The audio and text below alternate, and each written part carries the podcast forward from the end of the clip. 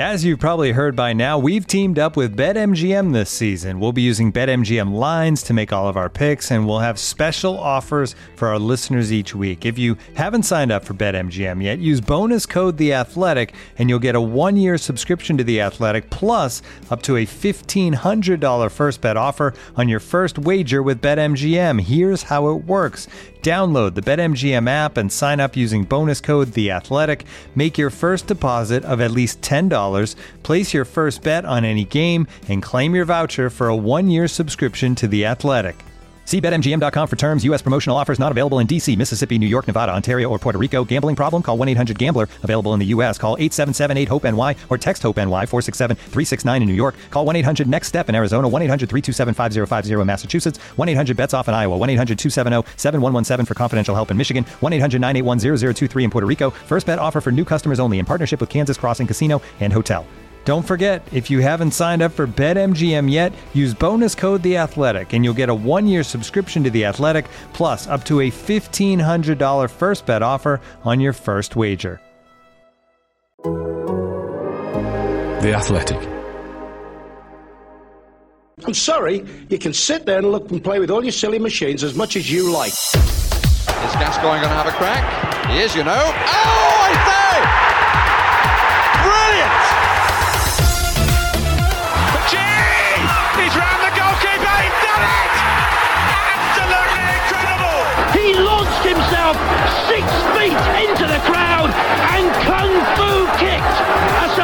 Supporter who was eyewit without a shadow of a doubt giving him lip. Oh, I say!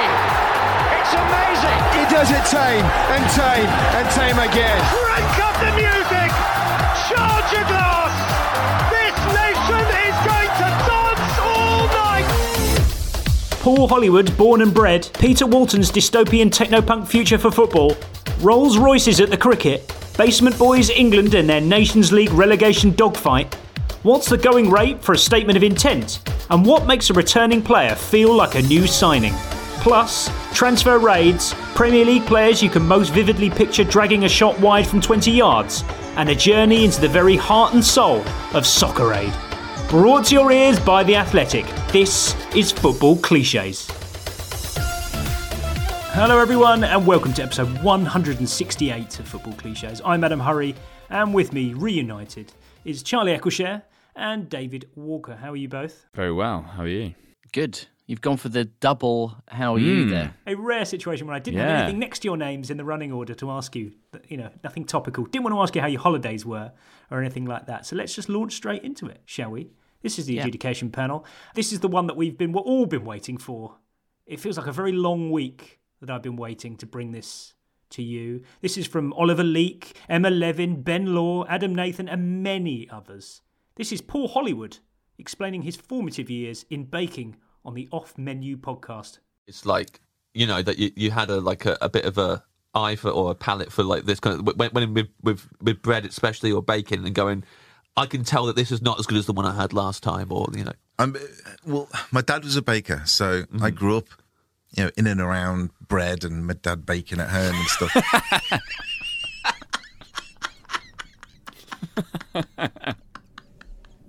I, That's my favourite ever one. I was gonna say, tradition tradition dictates that we have to rank it somehow in the pantheon of, of in and arounds. But not only is it the best, Dave, but I think it's also the most pointless. And also, it didn't feel like it was like instinctive one. It almost felt deliberate. It, did I don't think that would be on the tip of your tongue when you were talking about that. But no, in and oh. around bread, I grew up in and around bread. born Just in, in- bread. Born in bread. Oh my Maybe god. that's what the phrase is. When people say born in bread, it's actually born in bread. I'm annoyed. Unlike that, I had seen this trailed to me. A few people had said that on Twitter. I wish I had hit listed it f- like Dave's just done there. Um, cold. I mean, it is, it's incredible. It's also because it, the the more nonsensical, obviously, the better. Yeah. we, we've spoken about there are some geographical ones, etc., that do actually sort of make some sense. That is absolutely superlative. Gro- growing up around bread, yeah, fine. Even then, lots, lots of bread around. Just lots of bread lying There was around. bread everywhere. uh, yeah, in and around. Just didn't need it. Didn't need it. You know, and you know the the kind of um, permanent golden rule of, of football cliches. These, these these phrases that we use because we know that everyone will know what they means, and they kind of fit this vague function. Didn't it? Just didn't. It didn't work. It didn't need it, and uh, that's why it was so glorious. Next up, you may have heard by now that the International Football Association Board (IFAB) football's lawmakers, I'm obliged to describe them as in the second mention, um, says that artificial intelligence driven, semi automated VAR offside technology is on course to be implemented for this year's World Cup in Qatar. Well, there was obviously an arms race amongst broadcasters to get some experts on to talk about this. and uh, Peter Walton was on Five Live the other day to kind of almost in a kind of role, Charlie, to allay fears that people might have about Mm-hmm. this dystopian sort of Terminator style future. Uh, the whole conversation with Rick Edwards starts brilliantly, ends brilliantly, and I just feel really bad for Peter Walton at the end of it. The disappointing thing is that from what you're saying to me, there are not going to be uh, robot linesmen um, uh, running up and down the side of the pitch. No, no, No, we won't. We won't see D two R two or whatever his name is running up and down. But, yeah, uh, D2R2 is close enough, yeah. but what we will see are guys probably with a little bit more confidence in their decision making, knowing that it's being backed up by you know um, uh, in, intelligence from uh, from you know outer space. Uh, but no POC3 uh, refereeing No, in, in the middle. uh, yeah, that's annoying. Un- un- un- un- unfortunately, yeah, you, won't- you won't see me putting on a shiny armoured uniform or something. It'll still be in the black. It'll still be boring. We'll still have a whistle in our hand, and we'll still give decisions. But um, I'm sure that there'll be some chance from the the terracing to do with a RoboCop come out in Good uh, course early November. Poor Peter Walton, Charlie. He just he, just feels so bullied. He's- Yeah, yeah, I know. I, I'm not a huge fan. Like that one there felt a little bit sneery towards uh, towards Walton, which obviously we all do that, but at least create the veneer that we're not just sort of kicking this poor man, who, as you say, is wheeled out just to be a punch bag for Rio and other former players. He is a little bit, Dave, because I mean, he seems to be increasingly an outlier amongst sort of post-retirement referees, where the other ones are kind of appear on Sky Sports News or whatever, or, or sort of talking heads on something as, as quite officious figures still, still quite figures of authority to give you the the real lowdown on a certain situation. He just feels, I don't know.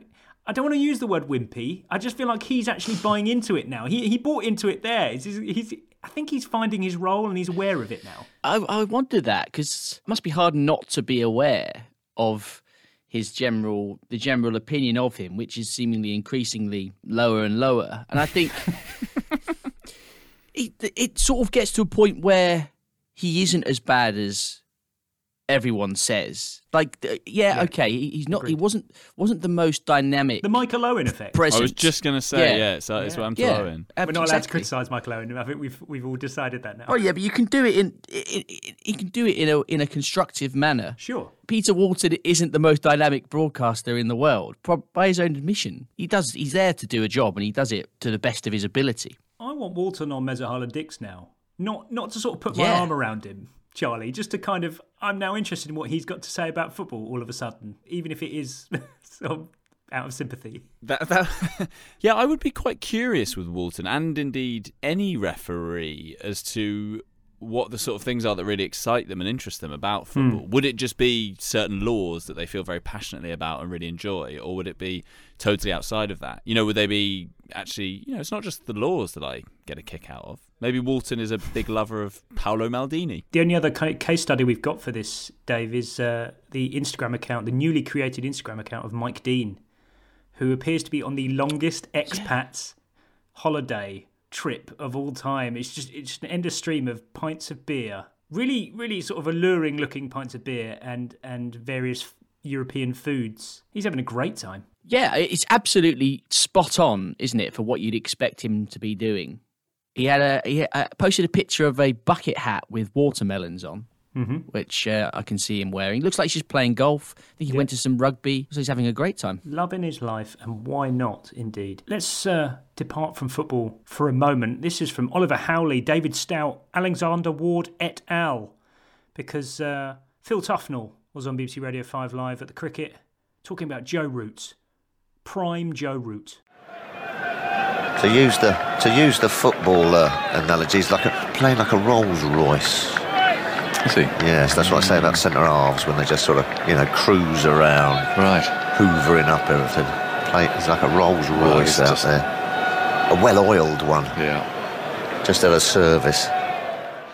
Nicely deployed, Dave, and nicely explained too. He got it bang on. Mm. A rare thing. I'm not sure about the hoovering up bit, but I think the rest of it works for me. Snuffling danger. Yeah, I sort of see what he means. It's not, it's not it's not totally correct with the car point either, but um, you, you, yeah, I think you can see what he's getting at.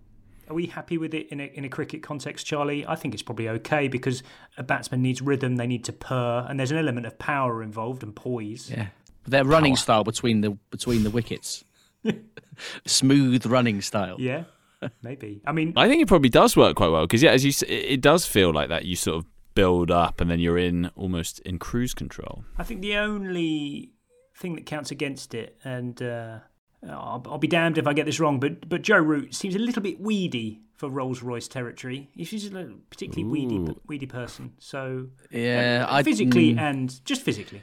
I think I don't. Yeah, I don't know enough about cricket to to. He's not a unit, confidently- though, is he? Confidently proclaim one way or the other, but Joe Root's not a unit. He, no, but in cricket, does it?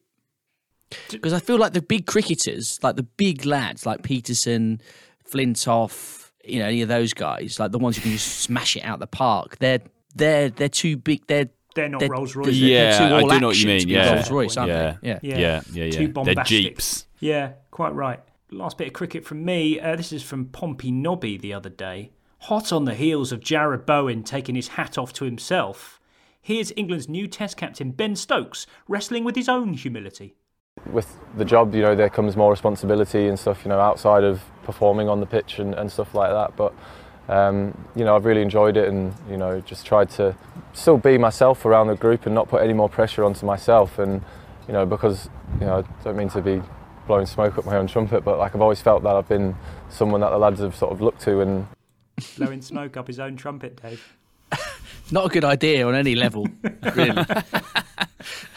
I, I think what happens there is he thinks he's going to say most of on my arse, then thinks, is that an okay thing to say on the BBC? I'm going to have to quickly pivot away from this, but it's too late, and, and sort of ends up mangling the two. Yeah, but um, I will give it some credit, Charlie. I mean, we know what he means, so that's fine.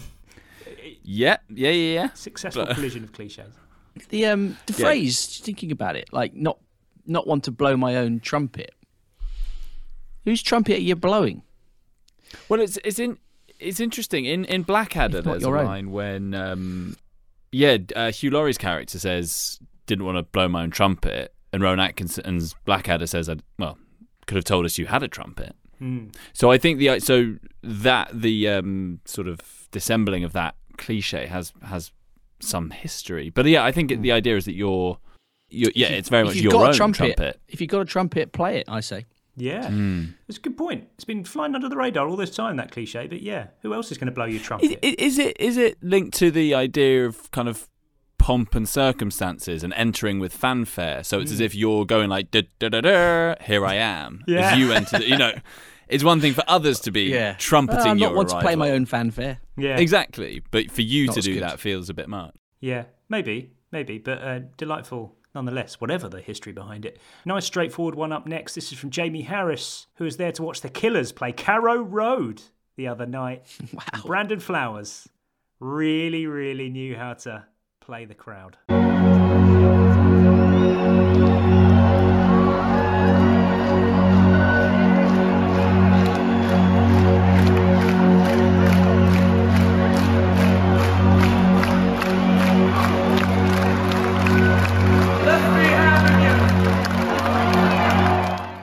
I actually didn't see that coming. I was trying to think, what's you- he going to did think say? was gonna be? I think some Canaries thing, or uh, I don't know. I thought he was going to change the lyrics of the song or something. song about Darren Huckerby or something. yeah.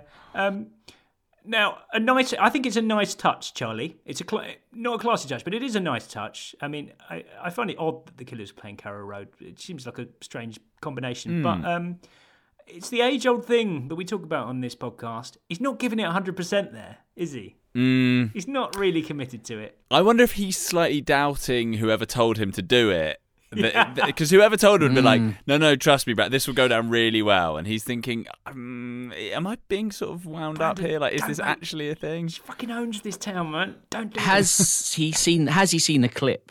Did did the person who told him to say it show him the clip, or This is- did this he is explain it point. to him? He hasn't Yeah. watched it. He hasn't watched it. Oh, he, hasn't, he hasn't got the. He hasn't got the any. He hasn't got the rhythm right, the delivery, the tone. Nothing. Nothing. Or I reckon nothing. What I reckon might have happened is, you know, when you show someone a clip and you sort of get the sense they're not that invested in it or finding it that funny. I think he will have been shown it, but very much didn't give his full attention and was kind of like, I don't really get this out of context. I'll sort of I'll laugh along and say, oh yeah, no, that is weird, but I don't, I don't think he fully took it in, took in the majesty of that moment. Yeah, I wonder if he gave it. I mean, the more traditional Dave one at the start of "Great to be here" in Norwich.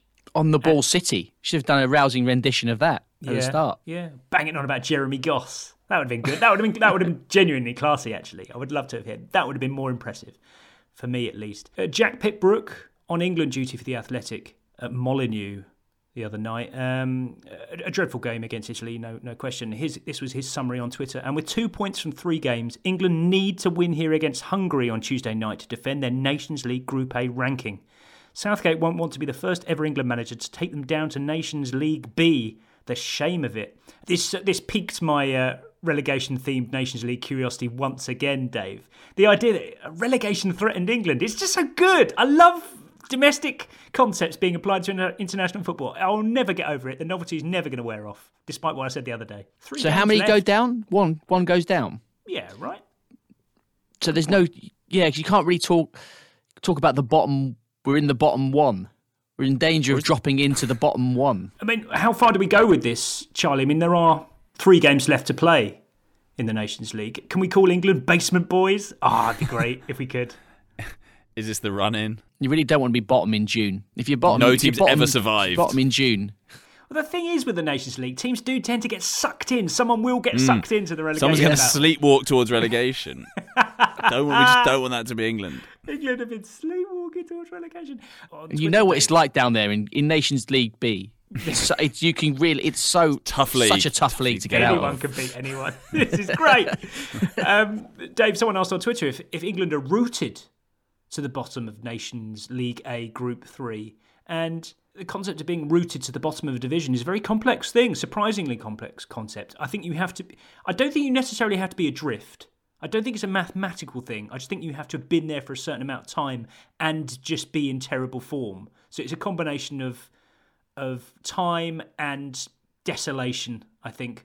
But I don't think Yeah. you necessarily have to be, you know, way adrift of everybody else. No, well that probably helps. But yeah, I think you're right. I think time spent occupying the position Mm. is rooted. is is key. Yeah, yeah. As, as the Well, word suggests, Charlie, it takes time for roots to to Exactly, grow. and it it sounds if you you know you've set up roots there. It's like when you you know you you know an area very well. You've lived there with your family for ten years. We have roots here, and I suppose it's a similar sort of thing. You know, you are, you have, you have set up roots in and around the relegation zone. Oh yeah, we're living out in the um in the drop zone now. Actually, It's really nice. Yeah, it's just, you get more for your money down there. Good so- schools. It's only like thirty five minutes to Waterloo. Like it's really yeah really. I, I don't know. I, I'm part of me wants to believe, Dave, that rooted could be a relative term. Like England have, England have played three games already, and they find themselves in this position. They're halfway there, halfway through the season, if you like. Are they rooted? I mean, I, I realise this is the, the entire point of this whole discussion, but it is stretching it a little bit to, to, to, That's all to call England rooted in such a short-lived group. But have we been bottom of that? I mean, you know, you'll be you may be surprised to to hear that I haven't been paying extraordinary amounts of attention to the uh, ups and downs Sure. of Group A3. Have we been rooted to the bottom the whole time? Well, we lost From- our first game, didn't we? So isn't that right? Didn't we lose to Hungary? And Italy So- and Germany drew, so we've been bottom Yeah. the whole time. Right. From- okay. Yeah. Fine. We haven't spent a single match day out of the relegation Well and truly zone. Spent the entire first half of the Nations League season rooted to the bottom of Group Three Yeah. of League A. Basement boys, basement boys. Uh, next up, bearded caviar asks Charlie. John Stones was described as taking charge against Germany when confidently clearing up a German attack. What does a defender have to do to take charge? Can attackers do it? I don't think they can. No, I think of that taking charge a defender is when a cross has come in, saying the goalkeeper is sort of motioning to do it, but the defender just says, "I'm taking charge here," and he'll clear it or he'll head it out, and there might then be a bit of a discussion between goalkeeper and defender. Comes, he's for me, he's done the right thing there. As a defender, you have to take charge. Yeah. You you can't be relying on on your goalkeeper coming out there. Yeah, bang on, Dave. I, much as Charlie says, I, I kind of associate this with the scenario where if someone doesn't take charge, it'll only end up in a defensive mix-up. Yes, often between goalkeeper and defender when they both think you Can know. leading goalkeepers to- take charge then? I think so. If let's say there's a big long ball over the top that hasn't been headed away first time, and you're running back towards your own goal with a with a striker in Yeah. tow, and you think maybe you think that the keeper's going to get it, or or vice versa, and there's a mix up. If the keeper just clears out everyone, Yeah, he's exactly. I was going to say. I was going to say that's when it's That's like a very good one. when it doesn't happen, you'll know. A bit like for me as a goal, you've just got to come out. You don't worry about who you hit in Yeah. that situation. You've got Yeah. to come out, take charge. You might hit your own player. You get between you and the ball. So in that scenario, Charlie, where the ball is over the top and there's a decision to be made between defender or goalkeeper, is it disproportionately always the goalkeeper who has to take charge because they're facing the play, right? The goalkeeper, the defender's sort of essentially running back towards his own goal. He shouldn't be having to take charge. Surely it's the goalkeeper every time. That's what the purists would say. Proper football Yes. man would say goalkeeper. And I think that's why it's then remarkable if it is the defender taking charge and why you might single him out for doing so. Because I think, yes, the default and the norm is that the keeper should be taking charge of the situation. Because also, they they in a way, they should be the more vocal one and just screaming at the defender to get out of the way or whatever it is. And of course, if you factor in the end result of taking charge in this situation, Dave, if the goalkeeper takes charge, more likely the ball's going to be hoofed upfield to safety. If the defender takes charge, it's usually a kind of get it to safety out for a throw in. No one likes that. So when a Mm. defender does that, there's always there is, as Charlie says, this kind of conversation between goalkeeper and defender where it's usually a bit like, "Whoa, you could, you, could, you, you should, have, you know, you should have shouted." Exactly. So uh, Yeah. yeah. So I think it's, it's pure goalkeeper in that situation. But yeah, bearded caviar only defenders slash goalkeepers can take charge. Uh, and but Dave, nowhere else on the field does it apply, right? Maybe Um, a free kick, but that's pulling rank. Yeah, exactly. It's pulling Mm. rank. It's not the same. Nothing obvious springing to mind. There's an imperiousness about it, Charlie. I think I, I don't know. I think I feel that scenario is the ultimate one. I can't think of any It's, others. but it's like a response to so taking charge suggests that there, there is a need for someone to to clean to come in and decisively clean up Yeah. a messy situation. Yeah. and there isn't. That's not. That doesn't apply at the other end of the pitch, does it? There's nothing to be cleaned up. You're you're on the front foot. You you might have it in a sort of which they don't exist anymore, but in those kind of short highlights on Match of the Day, it might be like, but after 65 minutes, Darren Huckerby took charge. Yeah. And, and, and you know, and, and he's, or, or, or actually not Darren Huckerby, that's not a good example, but a, a, an attacking midfielder, I'm thinking. You know, Steven Gerrard. Uh, or, or maybe that's. But then that's yeah, that's scruff of the neck or territory, isn't it it? is scruff of the neck, or it's actually maybe took over. I think You know, teams they- they take took over. charge. Teams take charge Yeah, of games. So rather than yeah, individual teams take- players. Yeah, I think that's yeah, right. Neck-based scruff taking uh, is a moment rather than an, rather than a period of game. And you can't take charge of the ball, can you, Dave? Because you, all you can do is bring it under your spell, which is much cooler anyway. Yeah. Okay, fine. Happy with that.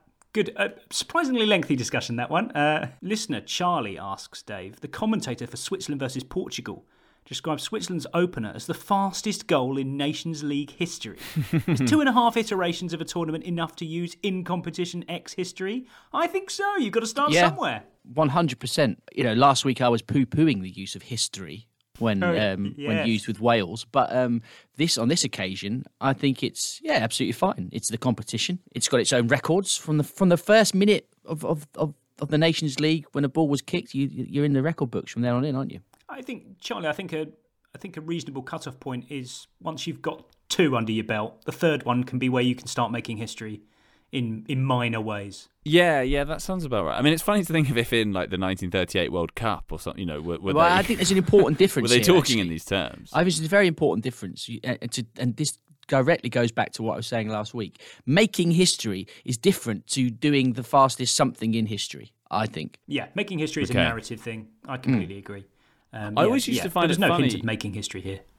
But I, I remember when I was a lot younger, when they talk about in the history books, I always thought, but the thing is, everything's kind of in the history books. You know, everything goes into like the Rothmans yearbook. You know, even just the fixtures from that season will be in the history books. Like it's a bit of a when you actually, you know, take it literally. The, Hmm. the other, I mean, I thought I liked Coxey's breakdown recently on he was sort of calling out one of these Real Madrid winger Vinicius Junior was directly involved in 10 goals in the Champions League, the last South American player to be directly involved in 10 plus in single campaign in this competition while under 21. Under the age of 20. Yeah, so he stats that involve three parts of rubbish. 10 goal involvement's fine. Then you then you can have Completely agree. age or nationality. You can't have both. It's too convoluted to be interesting. I think I think that's a good ru- a good rule of thumb. That's the content machine for you, Charlie. You've got to find an angle.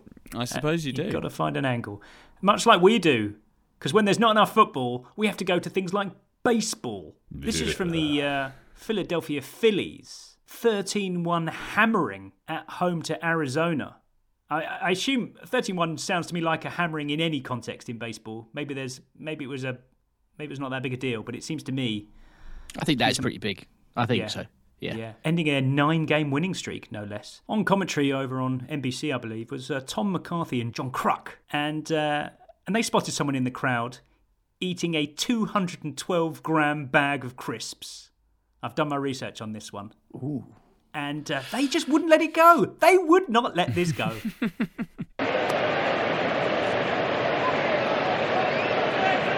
Wow, that's a big bag of chips back there, huh? The Cape Cods? Do they sell them here? Off the foot of Herrera. I, you know, that's a good question. I don't know that. Like a big bag like that? What's that cost at a ballpark? Like $180? It is a big bag of chips. Picnic in the park, baby. It's a big bag of chips. That is a big bag of chips. Sure, that'll be shares of it, everybody. It's like the family size. Look at that. Look at that. roller that. out to third off the glove of Rojas. I don't know if he would have gotten Odubel anyway. It would have been close. No clapping. We got too many chips to Ah, get to. man, you can afford to drop a few of those. You got plenty left. I mean, it's a big bag, so It's if you're going to really see anything, bag, you're going to see that bag.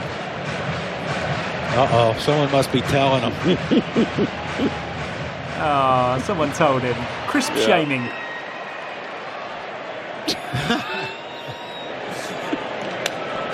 Two and two. How'd they sneak that in? That's a good question. We're going to have to ask them. Good stuff, I think. I mean, for our listeners that can't see that clip, it's hard to Which that's overemphasize all of them. how big, yeah, um, how big that. I mean, that it, was- it was like the size of like I'd s- I'd say it looks like to me like the size of like a standard pillow, Kid school bag. full of crisps. Yeah. 212 gram bag of crisps. Seven and a half ounces. Yeah, I mean, we're talking about America as well, where you know they're used to big portion sizes. Their portion sizes are a lot bigger Mm. than ours generally, and See- their surprise speaks volumes. See, a standard bag of Walkers is 32 and a half grams. So that's ten times, almost ten times. Incredible. Hold up. Wait, did you say? Wait, did you say it's two hundred and twelve? yes. Well, I've slightly. that sounds like one of you go. Actually, about half an hour ago, I said that. Can you take that Yeah, out? I don't want to be maths shamed. No, I think that's within within the realms of journalism maths. That's close enough. Almost ten times as many. I, I just really enjoyed the um, the sort of gentle rhythm of it, Dave. They just they wouldn't let it go, but they dealt with it in a nice, um, inoffensive, almost affectionate way. Yeah, not not a regular watcher of of, of baseball, but it strikes me uh, the, from the few games that I've attended and seen. There's there's a there's a there's a, a similar nature to it to cricket, right? It takes a Mhm. long time. Good the, the game ebbs and flows. There's nine innings or whatever. takes a few good few hours. This is probably this is like TMS. It's like blowers talking about cakes on and pigeons on TMS, I suppose, isn't it? Maybe the nature of the sport, Charlie. Perhaps that's the that's the boring explanation for why, for better or worse, you don't see Martin Tyler and Alan Smith sort of talking about Mm. what someone's eating in the crowd on a Super Sunday. That'd be quite that'd be quite good. Bit of a human human thing. Food. But it's a shame for that guy that the way that the world works. That's so there's not even you think that's kind of a sanctuary, isn't it? That you know you'd then get home to a number of messages or whatever it is. I The took fact that in real humour. in real time he's being told and, and puts it away that he's become Could be worse to come sensation. because you're not actually supposed to bring your own food. Because they say that, don't they? Stadium. They say, into the dome. Uh, they say, how did he get that through? Suggesting that that does require some sort of skill. Certainly does. Looking for an assist with your credit card, but can't get a hold of anyone? Luckily, with 24 7 US based live customer service from Discover, everyone has the option to talk to a real person anytime, day or night.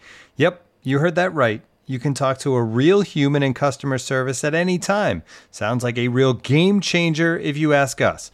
Make the right call and get the service you deserve with Discover. Limitations apply. See terms at discover.com/slash credit card. This episode is brought to you by Michelob Ultra, the official beer sponsor of the NBA. Want to get closer to the game than ever before?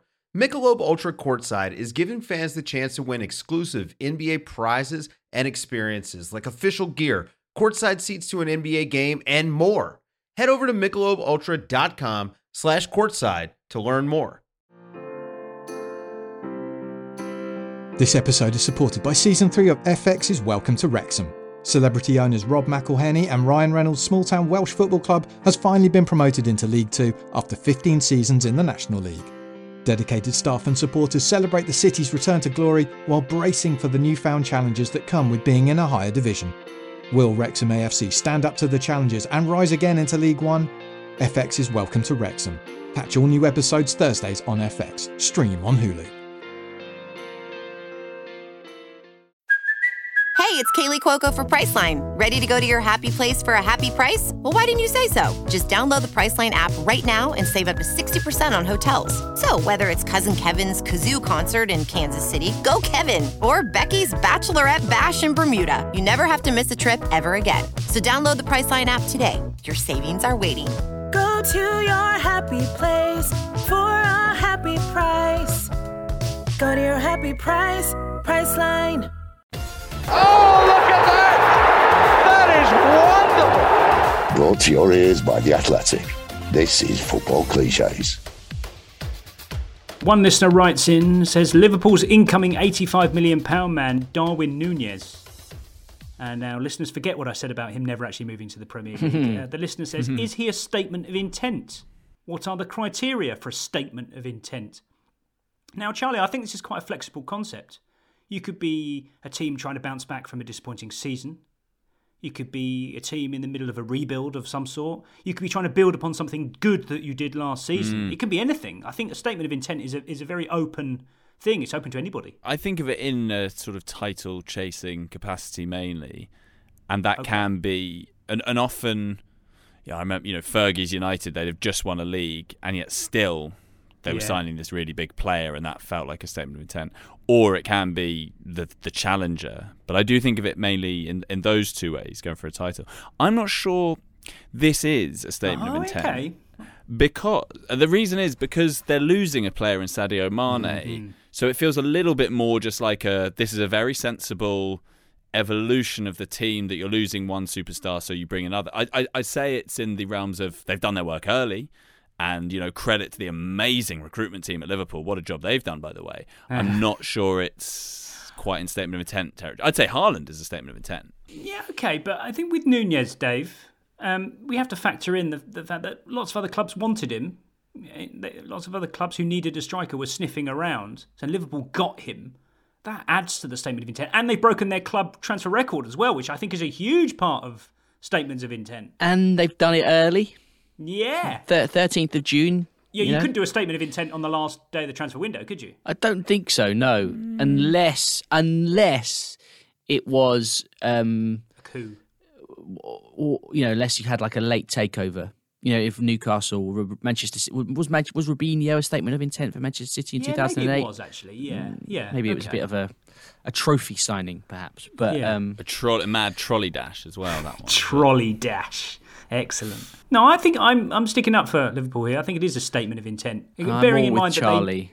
that they, they I'm need to close Charlie, that though. gap. But I think he's um, the thing about he the player, the quality of the he, he might Mm. he may go on to be a brilliant player for Liverpool. The recent history suggests that, that he will do, Hmm. but um, he's not. As you suggested recently, Adam, when, when we first mentioned his name on the podcast, he's Hmm. not exactly a household name. If they were to sign Robert Lewandowski, Yeah. I think you know top level, top level player. Then I think that's a they're not messing around anymore. That's a statement of intent. They want to win this title. Yeah, I agree. I don't think Darwin Nunez is quite that level. Like even Liverpool two years ago, they've just won the league. They signed Thiago. that to me is more of a statement of intent. Oh, okay. A kind of proven winner, big name player.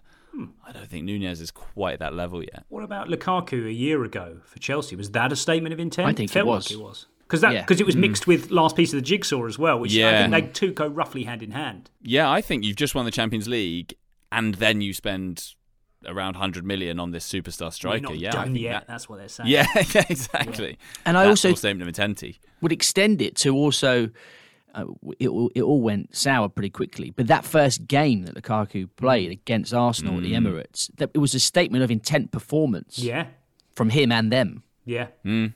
Oh yeah, you can have. Yeah, that's just a good point actually. Yeah, it isn't just about signings, is it, Dave? You can have performances can be statements of intent. You can lay down a three 0 win Mm. unexpectedly at the start of the season. That becomes a statement of intent, especially if you're a title challenger. Th- those games are often billed as a test of their cre- their title credentials.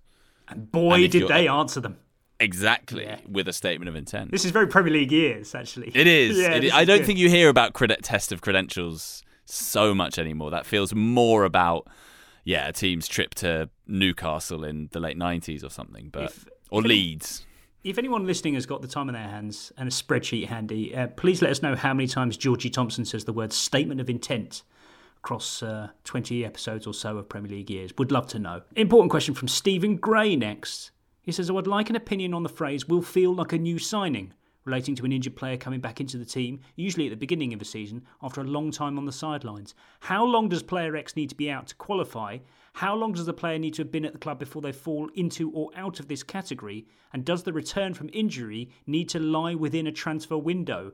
Lots of things going on here, Dave. I would say three months out minimum. And that's before we even start to speculate when in the year this injury slash return is happening. So I think it's got to be a long term injury, which is three months or more. I think it does slightly depend on the player and the importance of that player. Yeah. Um, but uh, like Watford's example last season was Ismaila Sarr got injured in November, was out with a serious knee injury, and didn't come back to play until February for That Watford. right.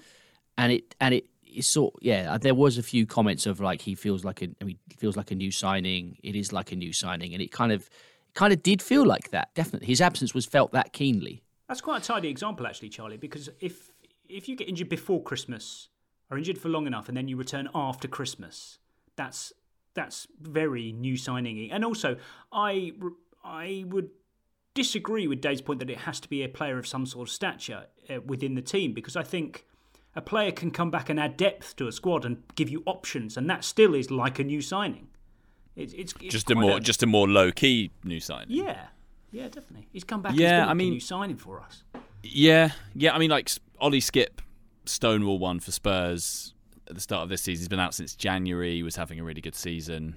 That feels squarely in the like a new se- like a new signing. you want to be excited by new signings. And uh, Oliver Skipp, might, maybe he's a hero to the Spurs fans, but to me, he to feels oddly. to, to me he feels like someone that if you signed Oliver Skipp, no nobody would be jumping for joy. Well, that's an that's an interesting distinction. I mean, and, and you are going to get R.I.P. your mentions, as, uh, as the as the kids say. Well, they have been coming Um, for me lately, actually. Yes. Now I got taken out of context last week in an attempt in an That attempt in a, in a failed attempt to set the Brentford fans on me. Didn't mm, they? Didn't come. Really? for me in the end. Yeah, it, it was, it was a textbook misquoting. Well, weren't happy. There, there was no controversy, not at all. Yes, I, I I know I see what you're saying, but that's quite an interesting thing anyway with what people, you know, academy products, academy graduates, and new signings are.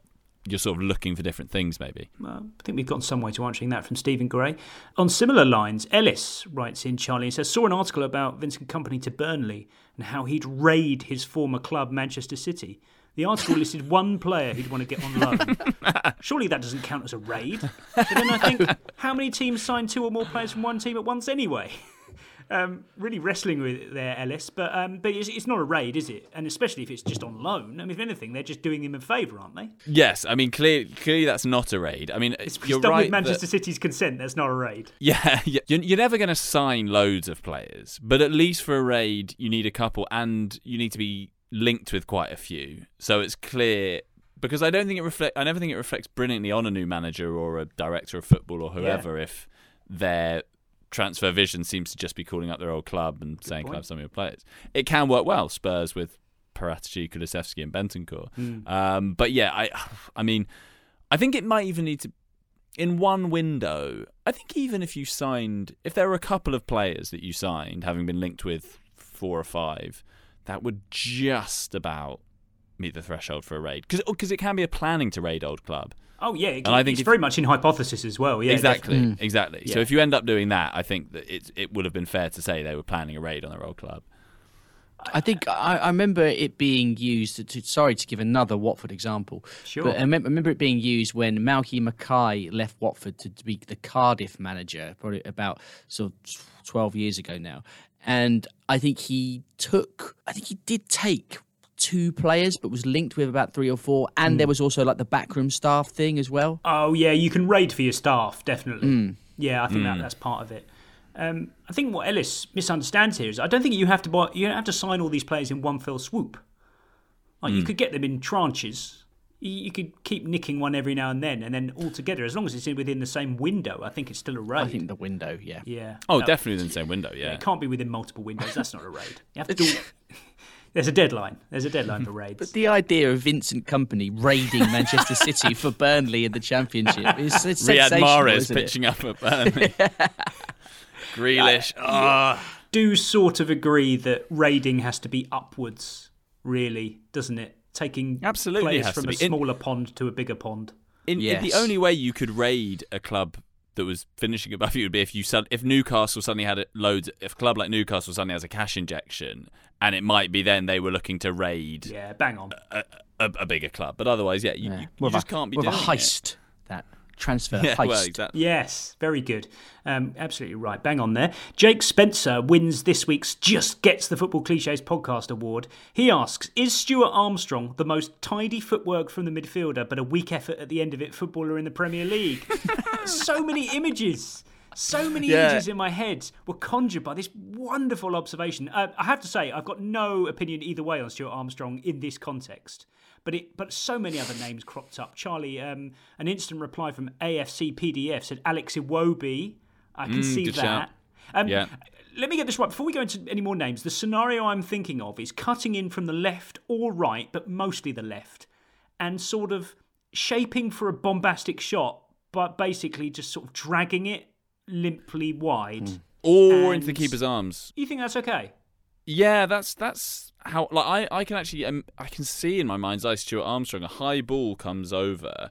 He does Mm. really well to bring it under his spell, almost dummying a first time pass or shot. Manages to bring it down, and then with quick feet shifts it onto his weaker foot and gets a shot away. Gets a shot away that um, sort of is just is a bit of a p roller straight to the keeper. It's one of these classic scenarios, Dave. Especially when a when a player cuts in from the wing with I wouldn't I'm not saying that he has oceans of space to work with, but when the, the opportunity presents itself, the defenders are backing off and it's 25 yards and they and they hit it wide and they you can see that they just haven't caught it properly and it's sort of dribbled wide. You just think how?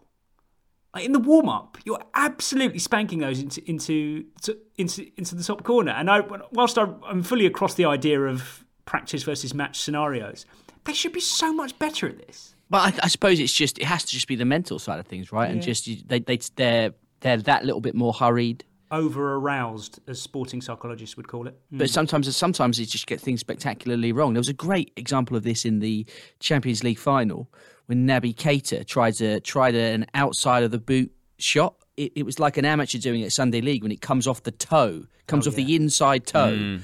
So he's, he's got the body shape completely right, but it comes off his big toe and goes off almost at a right angle into the into the into the the, the stand behind the goal. Horrible. Johnny Tightlips, Charlie. I quite like this one for an all timer suggestion. Alexander Hleb. Mm. And he also suggests uh, for current day uh, Trincão or Daniel Podence from Wolves. And I'm not even a Wolves fan, he says. So I can almost trust his opinion more now. Yeah, those are some good ones. Who did I have? There was someone I had in my head after. Wolves are just they're just the most unimaginable set of players, aren't Here they? Here he goes. Here he goes. Yeah, They are the ones. Fre- fresh from his Bri- Did you Brentford te- right, tirade. just are you familiar with the intricacies of the game of Trincão, Charlie?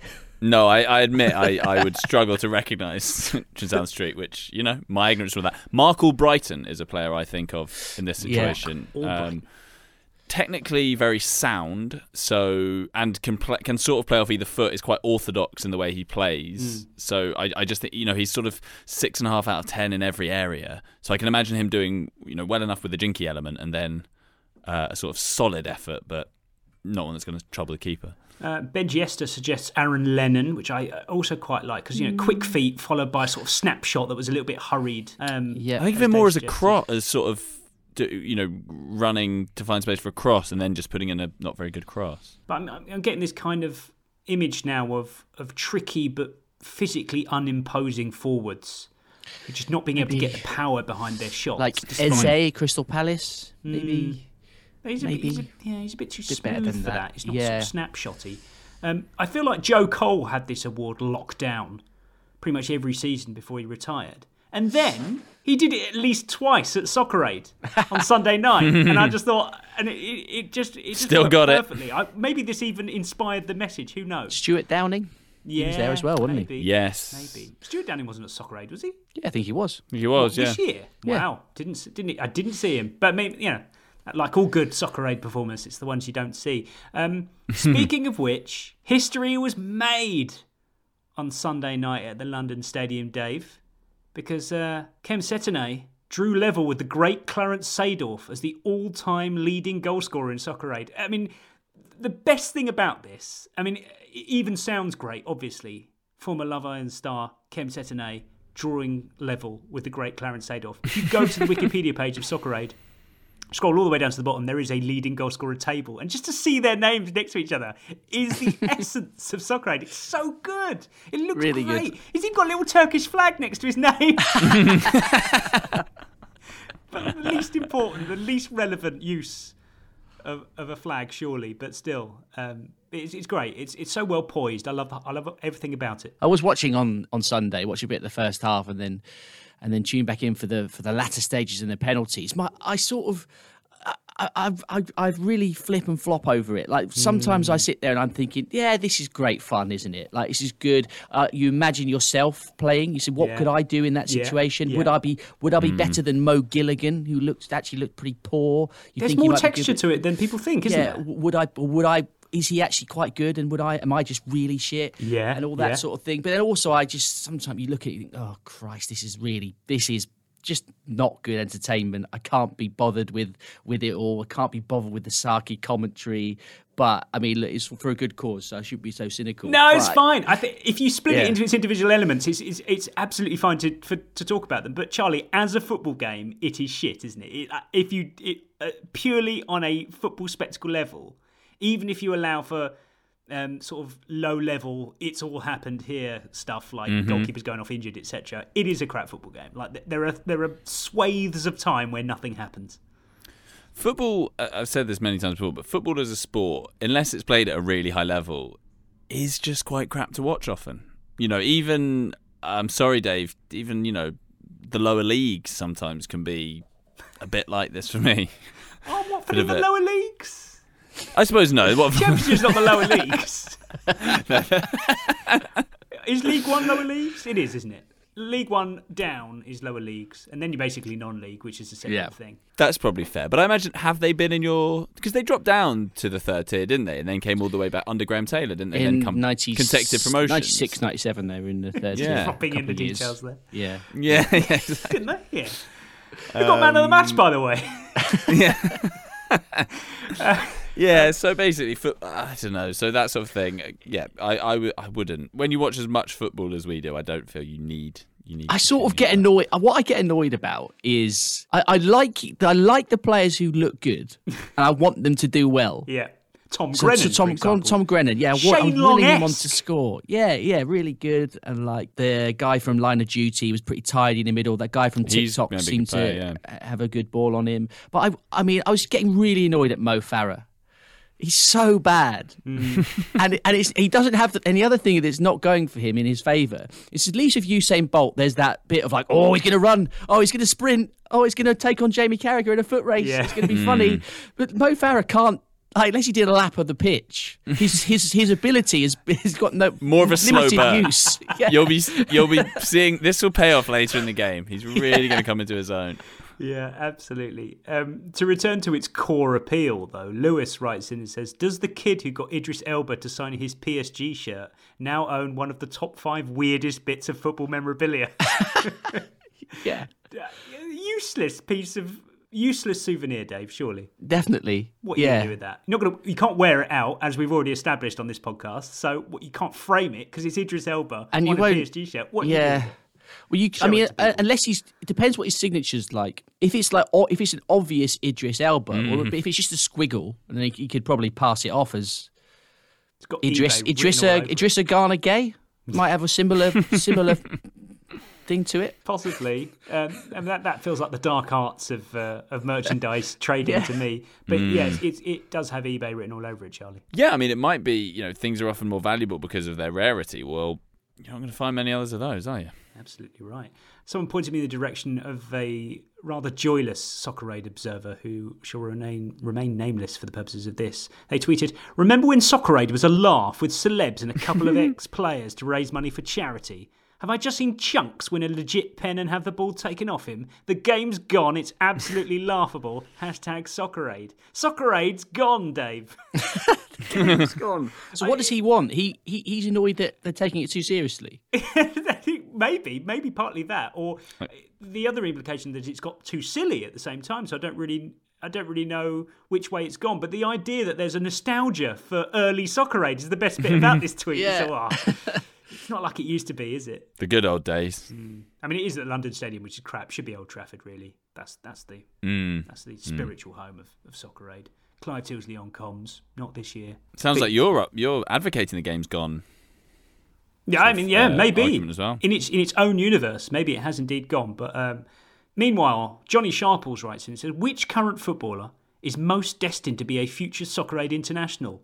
I mean, it's Joe Hart, but who else? Let's get the criteria for this, Charlie. I feel like, do we want a crowd-pleasing maverick, Joe Cole, or do we want a kind of dutiful, just about good-humoured enough, solid pro? I feel like someone like Gary Cahill could do it and sort of chuckle along with." Things that happen, but otherwise put in a six out of ten performance.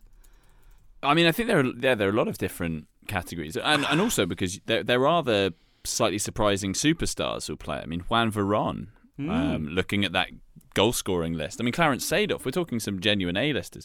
I, I think as well, Joe, Joe Hart, yes, but I would say Ben Foster is eyeing up a spot Hmm. in that team as well. I think you know he's yep. Is he the celebrity or the ex-player, Dave? Well, exactly, exactly. Could be either. But I just think you need a little bit of distance. I mean, Mark Noble maybe was the exception, obviously, Mm. this year, playing only a few weeks after he played in the Premier League, and and looking very looking looking a cut above for most of the game. But I do think you want a bit of distance. Like even someone with David James, like he was in good shape and made some good saves, but he's got that. It's you don't want to be unfair. Do you know? Like if you go straight from the too many pros that are straight out of the game straight into soccer aid is a bit weird. I could uh, I could see Jack Wilshere playing. He was the one that sprung, sprung to mind for me because he's got that shout. got that sheen, that that that big club, big name. He's obviously not really played top level football properly, consistently for a long time. Even though he's been playing in Denmark this season, I could see him doing it. I could, and he's just the sort of player that he he wouldn't need to do much. He just keep it really tidy and just just just knock it off to the to the players to give everyone a touch all the time. I think he ticks a lot of boxes because I mean, on top of all that, you can imagine him snapping into a challenge, Charlie, with I don't know some some daytime TV presenter, and then sort of chuckling with them as he brings them to their feet while they look like Mm. They've just been chopped in half or something. He's also got a presence. You know, a lot of these guys are people who have a bit of a media presence anyway, and you and you quite often see Wilshere on Talksport and others. I mean, Michael Dawson, the uh, he he's kind of fairly recently Do retired. you think the kids would know who he was though? Maybe not enough. Got to have a bit of that appeal. Is Michael Richards too injured?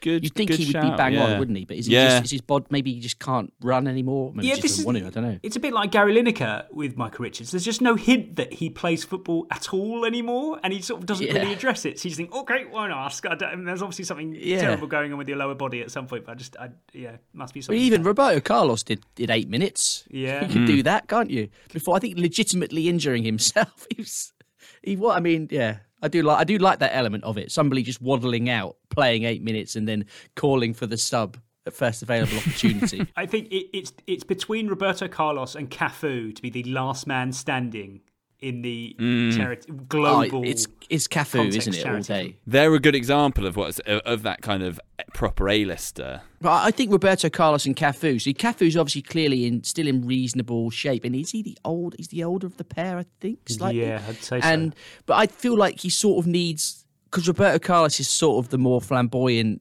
sort of for- you know slightly more favourably remembered player. Spherical. Yeah, and he's but he's kind of. I, I bet Cafu's like, come on, look, please, I need you. They they said they said they won't have me unless you come as well. Just do eight minutes. I'll play ninety. Just come on, then you can go off. Honestly, um, it, it in my brain the balance between Cafu, the ex elite level footballer, and now the bloke who is always smiling in the background of someone else's selfies. Is Mm. has has shifted uncomfortably far to the other side. Um, other names for you, Juan Mata.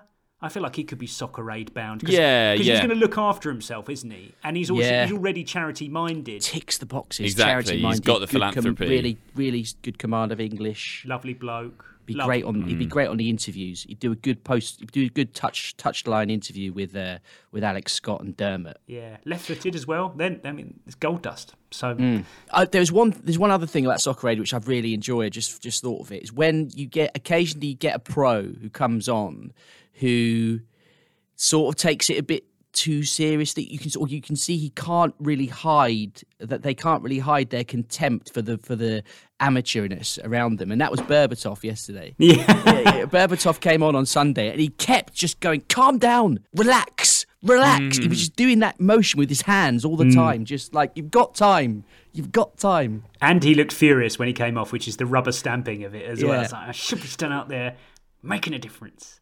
Now some twat is on. Some Love Island prick I've never heard of.